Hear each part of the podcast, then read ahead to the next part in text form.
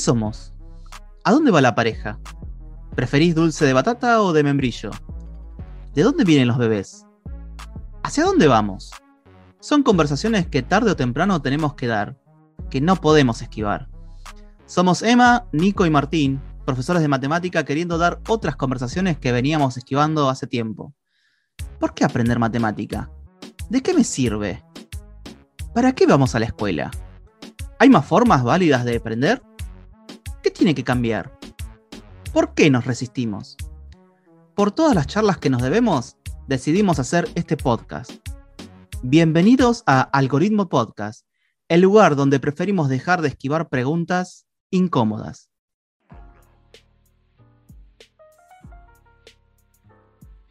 Buenas, buenas, buenas a todos y a todas. Eh, bueno, gracias por continuar escuchándonos eh, en estos episodios. Ya vamos por él. Ya, ya perdí la cuenta, pero no importa. Em, es buena señal eso. Es buena señal. Eso es lo bueno. Eso es buena señal. Es el algoritmo que nos está diciendo, bueno, no sé qué vendrá ahora. Eh, pero bueno, no, estoy contento. ¿Vos, Nico? ¿Cómo estás?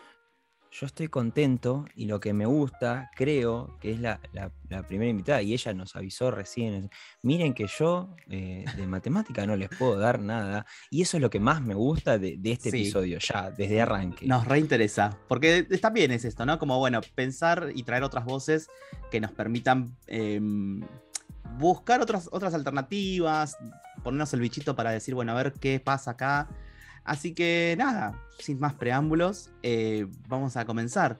Y para comenzar, vamos a pedirle eh, a la invitada, preguntarle eh, quién es y por qué cree que está aquí en el episodio de hoy.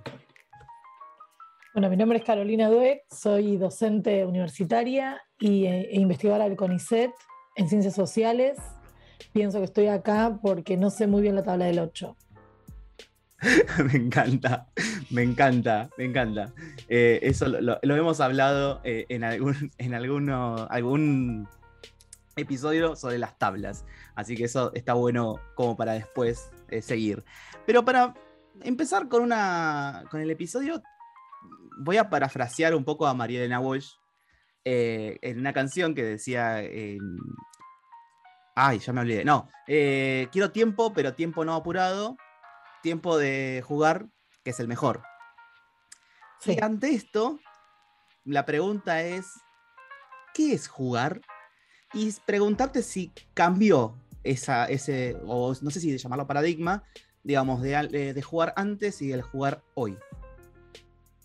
A ver, ¿qué jugar? Jugar siempre es un vínculo, ¿no? Siempre em, uno de los grandes errores para mí de la investigación en juego en distintas disciplinas, porque es un concepto que atraviesa muchas disciplinas, tiene que ver con tratar de definir al juego por una cantidad de características que tiene, una especie de chequeo que uno dice, bueno, tiene imaginación, tiene, tiene esto, tiene, tiene esto, tiene. Entonces lo que me parece a mí que cuando analizamos el juego desde características y expectativas adultas que debería tener algo o una actividad para hacer un juego, estamos, estamos desnaturalizando el análisis del juego. Entonces, lo que yo creo que jugar es cualquier acción que una persona o un grupo de personas definan como juego. Y es completamente independiente de lo que el observador u observadora defina, considere, haya aprendido, haya vivido como juego. Porque una de las cosas que aparece en la investigación es, cuando yo era chico, cuando yo era chico, bueno, el juego, me decía si se, se transforma, el juego es un producto de la cultura en la que en la que se desarrolla. Es decir, no podemos pensar el juego descontextualizado de todo lo que lo hace posible y de todo lo que le impide desarrollarse. Entonces, el juego, por supuesto, cambia porque la cultura es dinámica, porque los sujetos sociales somos dinámicos. Entonces, ¿cómo no va a cambiar el juego si nosotros cambiamos todo el tiempo? Es, re loco, porque es verdad. O sea, yo ahora que, volvés a, a, este escucho, pienso en la family cuando tenía yo. la primer family, y digo, esto del jugar, ¿no? Y una después ahora ves a, tus sobrinos también con el juego, con, no sé, la última play y lo que sea, cómo cambian y cómo cambian las dinámicas, ¿no? Porque, bueno, también el tema del juego, las cartas, digo, los roles ahí y el juego de rol en otros, en otros, espacios, también juegan una, parte fundamental, digo, en, el vínculo esto que hablabas vos, eh, entre los sujetos, digo, porque en realidad ahí no sé que, hasta qué punto uno puede em, sentirse tan, entre comillas, libre. No sé, porque, eh, digo, se me ocurre pensar en esto respecto de las reglas, digo, que obviamente que uno debería, debería, tener, un juego debería tener reglas, pero bueno, uno cuando inventa o cuando es eh, niño o niña, inventa juegos. Pero para, para, para, ¿por qué un juego tendría que tener reglas siempre? Ahí está. No, te pregunto, porque yo no sé si estoy tan de acuerdo con eso, que los juegos tienen que tener reglas. Sí, estoy de acuerdo de que todo juego tiene un acuerdo entre quienes lo sostienen respecto de las posibilidades. Cuando vos estás jugando una guerra de almohadas y alguien te pega un cachetazo de pleno, Claro. Y no es que había una regla respecto de cómo, pero digo, hay un límite del juego, eso sí, pero no un límite en el sentido adulto de te voy a poner un límite, sino hay un límite en el que se rompe ese pacto. Ahí estoy de acuerdo, pero no, no, o sea, por lo menos podemos disentir, no pasa nada, ¿eh? pero no, no, no. estoy de acuerdo y no lo veo en la investigación, esto que vos decís que todo juego tiene que tener reglas. Ahora, que la sociedad en sí misma, que el contexto en el que ocurren todas las prácticas, tienen reglas no, no dichas, digamos, eh, que atraviesan nuestro, nuestro deber ser y qué le digo, y si juego en la escuela, qué puedo decir, y si juego con amigos, qué puedo decir, y cuáles son las, las em, limitaciones y las posibilidades en cada contexto, ahí sí estoy de acuerdo que podemos hablar de reglas. Ahora, no todos los juegos tienen reglamento en el sentido de Tuki, un reglamento, ¿no? Eh, un, set de reglas. Sí es cierto que para sostener un juego hay que tener reglas, hay que poder sostenerlo, no te puedes levantar en la mitad si estás sosteniendo una situación lúdica. Eh, de hecho, muchas eh, aplicaciones de juego online si vos abandonas muchas partidas, después no te da la posibilidad de volver, porque vos dejaste colgado un montón de gente. Entonces, hay ahí, creo, ciertas eh, reglas vinculadas con las interacciones sociales. Ahora, no necesariamente todo juego tiene reglas en el sentido de agarrás un peón o te disfrazás de Barbie y entonces tenés que. O sea, en ese sentido, o sea, te interrumpí porque no estoy de acuerdo con esta idea de que todo tiene que tener reglas, porque también es una mirada muy adultocéntrica, orientada a, ah, pero no estás usando la imaginación, no estás haciendo esto, no estás jugando. Entonces la pregunta es, bueno, ¿qué ocurre cuando en vez de buscar características en una acción, en una práctica, en una situación, para definir qué juego y qué no, tratamos de interpretar o de seguir una línea de razonamiento de niños y niñas que dicen, estoy jugando, y en realidad están haciendo otra cosa. Claro. Según nosotros, están tomando agua y te dicen, yo estoy jugando a tomar agua. Entonces ahí es un problema, porque si vos le decís, no, eso no es un juego, bueno, ¿qué ganaste? Sos un campeón adulto, no sé. Claro. Ahora, si vos te sentás a escuchar y le preguntas, ¿y por qué para vos es un juego? ¿Y qué otro juego jugás? Y tal vez ahí encontrás elementos de la trayectoria educativa, social, eh, cultural de ese niño o niña que te dan muchísima más información que si es un juego función de una lista de características. Entonces, en eso sí creo que tenemos que tener una mirada un poco más abierta. Bien, me encantó. Arrancamos reconceptualizando. A mí me sirve. Re. eso. Em, Claro, mencionabas recién el juego en la escuela y ya conecto con algo que pensaba de decir, bueno, eh, primero, eh, a, mí el juego es algo que a todos creo, jugar es un verbo que, que, nada, no, tiene, creo que no tiene connotación posible negativa. Eh, la tiene, o sí, O, sí que podemos hablar. La tiene, sí. No, podemos hablar de, después de eso, no, qué mal. pero pensar, bueno, a mí me interesaría jugar en el aula. y, lo primero es pensar cómo arranco y después algo que hablabas es, bueno, meto juego en el aula. Eh, la primera pregunta va a cómo arrancar y la segunda es, ¿cuál es el límite? Eh, ¿Tengo que dejar de jugar en algún momento? Bueno, está muy bien lo que me preguntas, porque, a ver, hay como una dicotomía y es una de, las, de mis temas de investigación en el último tiempo que tiene que ver con el juego útil. ¿No? Hay algo, hay un uso de la palabra juego para todo. Entonces, estoy en la escuela y juego a lavarme las manos. No, no fuiste a lavar las manos, no fuiste a jugar a lavarte las manos. Juego a ordenar. No, estás ordenando, no estás jugando a ordenar. Entonces, si vos preparás un contenido, te pasas todo el fin de semana preparando cartones, emulando un dominó, cuya resolución tiene que ver con 7x3 eh, en un lado de la ficha y en otro lado 21, y vos buscás que el pibe, eh, una, digamos, en vez de 21 con 21, 7 por 3 con 21, digo un ejemplo de los que más aparecen en la investigación,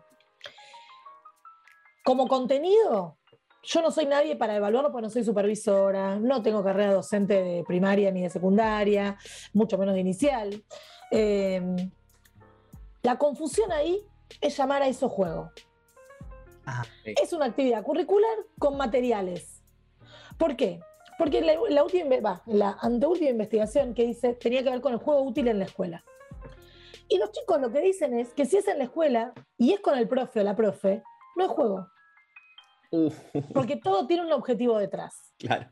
Entonces, ustedes se matan recortando las fichitas para hacer un dominó 7x3 21. Entonces, la pregunta es, ¿eso significa que eh, las apuestas didáctico-pedagógicas orientadas a retomar dinámicas de un juego tradicional o no tradicional, llevadas al diseño curricular es algo malo? Pero que no. claro. Pero hay un momento en el cual jugar al dominó por jugar también tiene una relevancia. Porque si no es como un gran engaño. La televisión en los últimos 20 años se ha transformado en una gran productora de contenidos curriculares. ¿Por qué? Porque frente a la PlayStation, frente al celular, frente a las tablets, tuvo que reconvertirse contratando pedagogos, contratando egresados de doctorados de educación de todo el mundo, lo vemos eso en los créditos de las series, Ah, para hacer un guiño al mundo adulto de que la televisión, bueno, dentro de todo no es tan mala, porque permite una continuidad pedagógica por otros medios. Entonces, la pregunta que yo les hago también es, a ver, si lo único que presentamos en el aula son juegos útiles, es decir, juegos que nos permitan cumplir con demandas de los diseños curriculares y las unidades, digamos, de ese bimestre, replicando dinámicas que los chicos y chicas conocen de fuera de, su- de la escuela como entretenidas, sí. lo que ocurre es que están embebiendo eso de un juego que en realidad no es tal. Ahora, puede tener una dinámica lúdica y yo siempre celebro, incluso el juego útil, lo celebro porque siempre me parece bien. Ahora, cuando vos trabajás con niños y niñas en investigación, te dicen, de hecho un artículo que escribí el año pasado es, si me divierto no aprendo nada. No. Y si aprendo, no me divierto. Porque hay una construcción social vinculada con la dicotomía juego-trabajo. Del mismo Claro. modo que ustedes hacen un dominó todo el fin de semana y tienen que anotar en el cuaderno o en la carpeta que jugaron al dominó resolviendo cálculo matemático, porque si no llegan notas de los padres y madres diciendo ¿Qué no lo mando al colegio para que juegue al dominó. Para jugar al dominó lo dejo en casa. Entonces, todo esto apareció en la investigación, del mismo modo que para ciencias sociales, cuando vos querés ver un documental o algo, o una serie o una película, está documentado que hay muchas familias que escriben, que escriben, hubiera avisado qué película era y lo veía el fin de semana para, la- para ir a la escuela a ver, a ver televisión que se Ah. quede en casa. Entonces, esta dicotomía juego-trabajo aparece en la escuela con esta idea de que si no es productivo, las familias se quejan. Y si no es divertido, los chicos no aprenden. Entonces, estamos con una especie Ah. de triángulo imposible, en una especie de triángulo imposible en el cual los docentes queremos ser lo más copados posibles, pero a la vez cumplir con los programas y a la vez convencer a nuestros estudiantes de que lo que nosotros tenemos para dar es no solamente útil, sino entretenido. Tenemos una demanda de quienes nos supervisan de cumplimiento a tiempo, Sí. porque el constructivismo es hermoso a nivel pedagógico, pero tenemos un tiempo para cumplir. No Sí. podemos ver sumas y restas por primera vez en sexto grado porque el grupo así lo necesitó. No se puede. Podemos ajustar el primer ciclo, pero no podemos irnos a cualquier ciclo. Claro. Y por otro lado, tenemos la presión de las familias que si le das mucha tarea es mucha tarea, si no le das tarea están boludeando, si le das poca tarea pero es difícil, si le das, entonces hay, digamos, esta dinámica no tiene que ver con la escuela de hoy. Son, digamos, son reclamos que se, se han proyectado sobre la escuela siempre. Siempre, desde que hay registro de la investigación. ¿Qué, ¿Cuáles son los contenidos? Hoy hay un reclamo, por ejemplo, en, la, en, en universidad y en nivel medio, que haya educación financiera antes que otro tipo, digo, como un ejemplo, ¿no? Sí, sí. porque los pibes salen de, de quinto, sexto año, de según provincia capital, eh, y no tienen idea qué hacer con el dinero, no saben cómo manejarse con su primer sueldo. Ahora, la pregunta es, ¿cómo hacemos para hacer un ranking de qué es más útil? Claro. Porque ahí empezamos a discutir con esta idea utilitaria del sistema educativo, que lo que hace es va en, de- va- va en- en desmedro de la calidad educativa, porque hay un currículum Claro. hay un currículum, hay un diseño curricular que no voy a decir por algo existe, porque yo el de diseños curriculares creo que hay que discutirlos de punta a punta, porque no sé, yo leo, eh, siempre digo esto, pero el diseño curricular vigente en Ciudad Autónoma de Buenos Aires, vos lo lees y se te caen las lágrimas de la emoción, es hermoso. En la expectativa realidad, en la realidad no tenés ese auxiliar que te, que te dice que te va a ayudar con la diversidad, no tenés ese docente que te va a ayudar con la pluralidad, después la expectativa, o sea, entonces expectativa realidad. Ahora, si yo tengo que discutir con una madre o un padre, ¿por qué le estoy dando ecuaciones? Y despejar X, si no lo va a usar porque no va a estudiar matemática, yo ahí estoy perdida porque no tengo más que decir, mira, yo soy un umpalumpa de este sistema y este diseño lo tengo que cumplir porque eso es lo, para eso es lo que me pagan. Entonces hay como una gran tensión entre las familias y la escuela porque hay una construcción social de, desprestigio y de legitimación de la escuela, más aún, diría, profundizada en la pospandemia, cuando padres y madres accedieron no solamente a, la clase en vivo, cuando tuvieron clase sincrónica, sino a todos los materiales que los docentes y las docentes enviaban, junto con la convicción de que gran parte de la población parece que estudiaron pedagogía, no sé, con María Montessori. Entonces, frente a esto, la escuela a veces no tiene los argumentos suficientes para defender la tarea de sus docentes y tampoco para defender su propio rol en la sociedad. Y esto tiene que ver con que la escuela es una institución compleja, variada, atravesada políticamente. Cuando digo políticamente no digo por los políticos, digo políticamente respecto de configuraciones ideológicas, no siempre las escuelas como instituciones respaldan a sus docentes, porque hay una rotación muy grande de docentes. Entonces, qué sé yo, un profe de matemática vino dos meses, no lo conozco, si una mamá se quejó y otra mamá se quejó, qué sé yo, que, se vaya, digamos. Porque no está esta idea de el docente full time en una institución. Qué obvio. Estoy hablando de Disney. Pero imaginemos un mundo en el cual un docente llega a su institución, trabaja ocho horas con un solo curso, con dos cursos, no tiene que desplazarse en el medio, no tiene que hacer horas en 14 colegios, no tiene que hacer todo ese esfuerzo. Y es probable que ancle su práctica pedagógica con colegas, que ancle su práctica pedagógica con cierta identidad institucional. Ahora, si yo sé que voy a estar una hora acá, dos horas con quinto, una hora con cuarto, y después voy a otro colegio donde doy metodología en primaria, entonces ahí la pregunta es, ¿por qué voy a apostar tanto a esta escuela por la que cobro dos pesos con 50 y tengo que contestar 27 notitas por día? Entonces, hay algo de la práctica profesional en todas las disciplinas que el agotamiento frente a la necesidad de explicar hace que uno diga, bueno, basta, basta.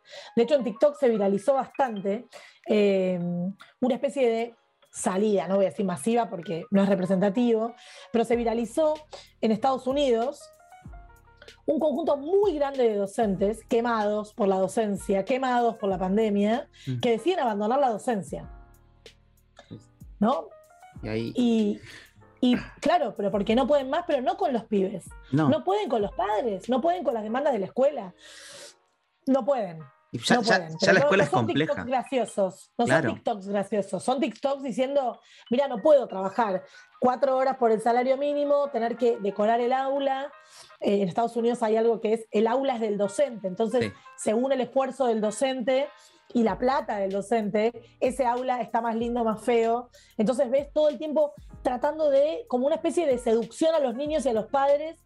Entonces, digo, la, práctica docente es una práctica muy precarizada y a la vez es una práctica en la que se nos exige un mil millón de desempeño todo el tiempo. No podemos tener un mal día, no podemos tener un problema personal, no podemos tener, no podemos tener nada.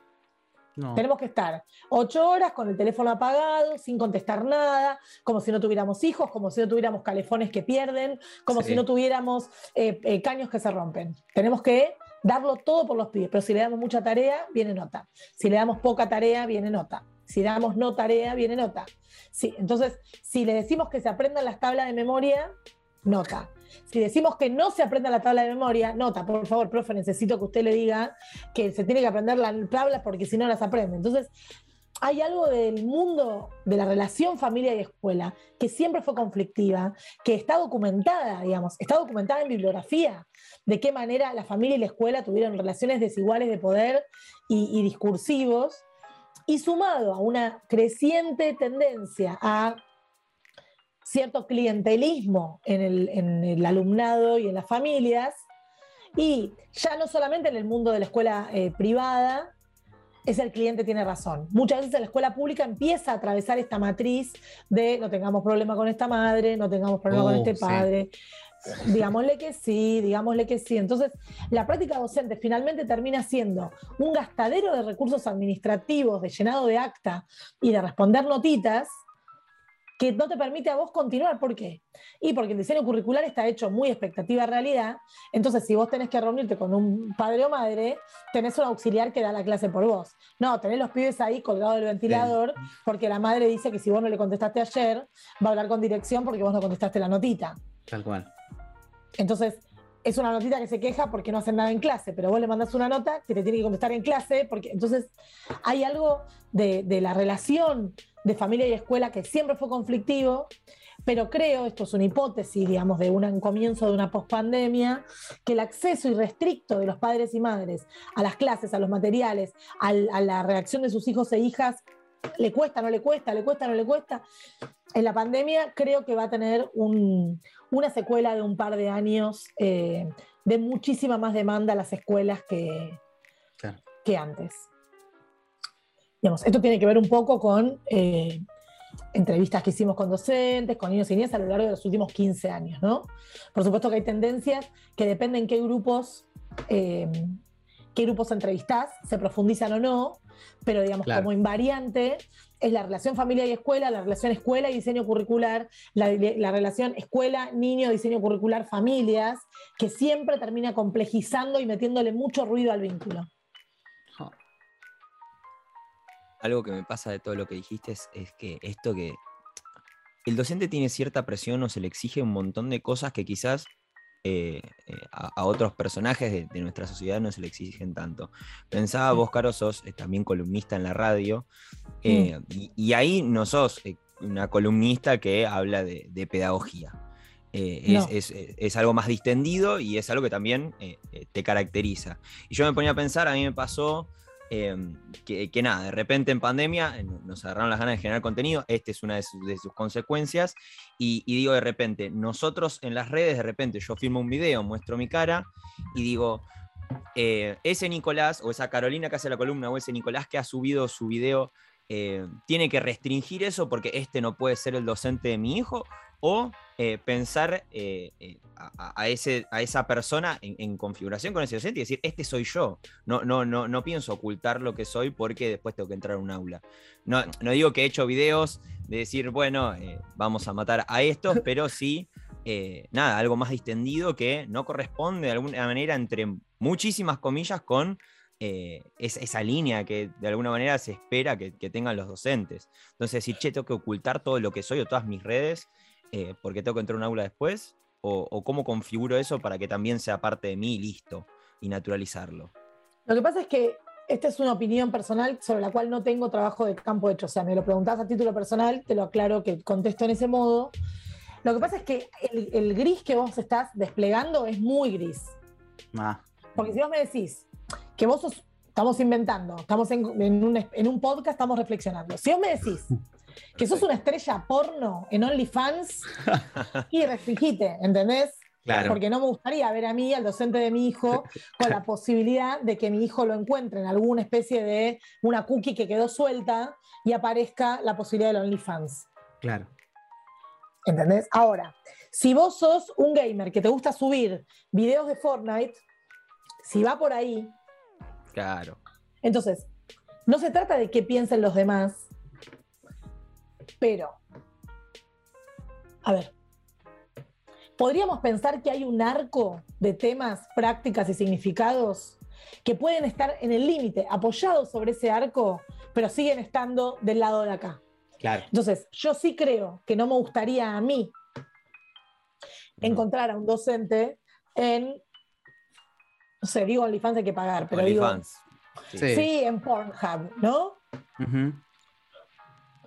No me gustaría, no me gustaría. Ahora, ¿yo tengo derecho de impugnar esa acción? No, yo no soy nadie. Ahora, sí es cierto que hay en términos, en los términos en que la sociedad se ha construido como tal, entre la docencia y ser una estrella porno, no hay una contradicción, pero hay una construcción social Eso. que le asigna un significado de, de- de- de algo que no, no va, un match, digamos, no una berenjena con una pera, no va. Claro. O sea, me- te puede gustar la pera con el Roquefort, pero la berenjena con la, pega, la pera no pega. Entonces, no creo que un docente tenga que tener esta cosa impoluta, ¿no? De el guardapolvo blanco, la sonrisa y el pelo con gel, y que nunca un problema, siempre, porque Ay, eso sí. no es la vida real, pero por otro lado sí creo que tal, o sea, no es mi pensamiento, sino es mi análisis, que es tal como está construida la sociedad, Claro. un docente que es gamer y que eh, juega juegos es más compatible con la docencia que una estrella porno que eh, Claro. eh, también es docente. ¿Yo estoy de acuerdo con esto? No. Ahora, como estoy atravesada por la sociedad, pienso, me gustaría, si tuviera el codificado, si tuviera, entro a Pornhub y la encuentro a la maestra de mi hija, y yo no diría nada. Porque Claro. tengo el- este deber ser políticamente correcto, progre, clase media, eh, sobre alfabetizada, pero diría, ay, la seño, hacía falta verla. Entonces ahí, Eso, claro. ahora- pero ahí es un tema mío, pero a la vez estamos atravesados por una, por una sociedad porque yo no viralizaría eso, pero tal vez la mami de al lado lo ve, Lo ve. y- viraliza todo, hace folletos, piden que la echen. Entonces, a ver, sí. ¿con qué compatibiliza?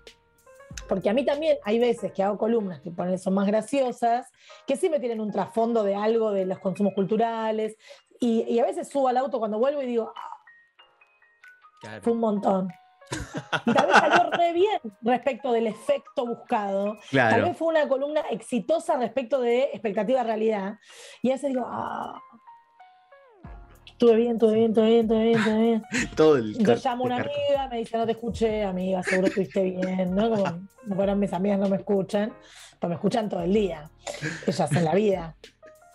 Entonces, yo les puedo decir de mi experiencia.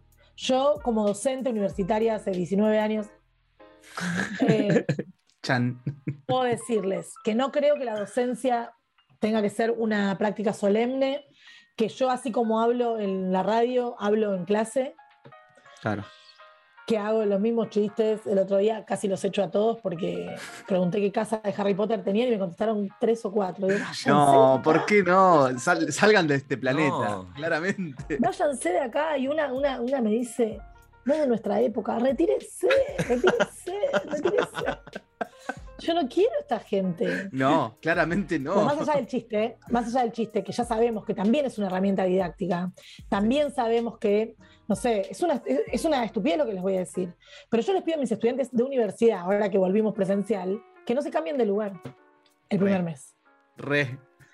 Tenés. Eh, no me acuerdo todos los nombres todo el tiempo, Pero me acuerdo todos mis estudiantes, pero les puedo decir cinco que tuve el viernes por primera vez y ya sé, si se sientan en el mismo lugar, sé los nombres. Re.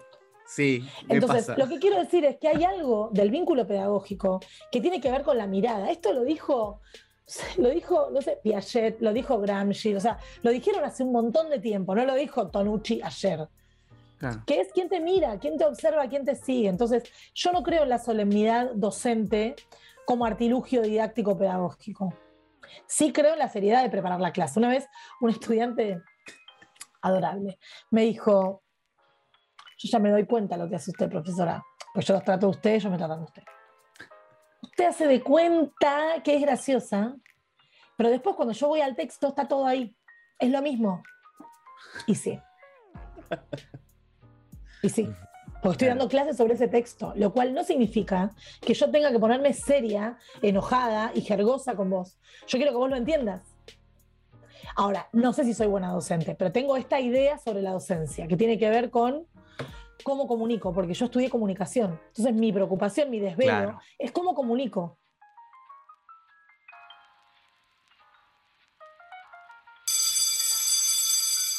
¿Qué? ¿Ya terminó? No, tranqui, hay una segunda parte. Pero ahora eh, tómate unos mates, relájate, resolvé eso pendiente que tenés Reflexioná sobre lo que acabas de escuchar, charlarlo con colegas, amigues y si podés, seguirnos en nuestras redes, Algoritmo Podcast en Instagram y Facebook. Por nuestra parte, nos estamos escuchando.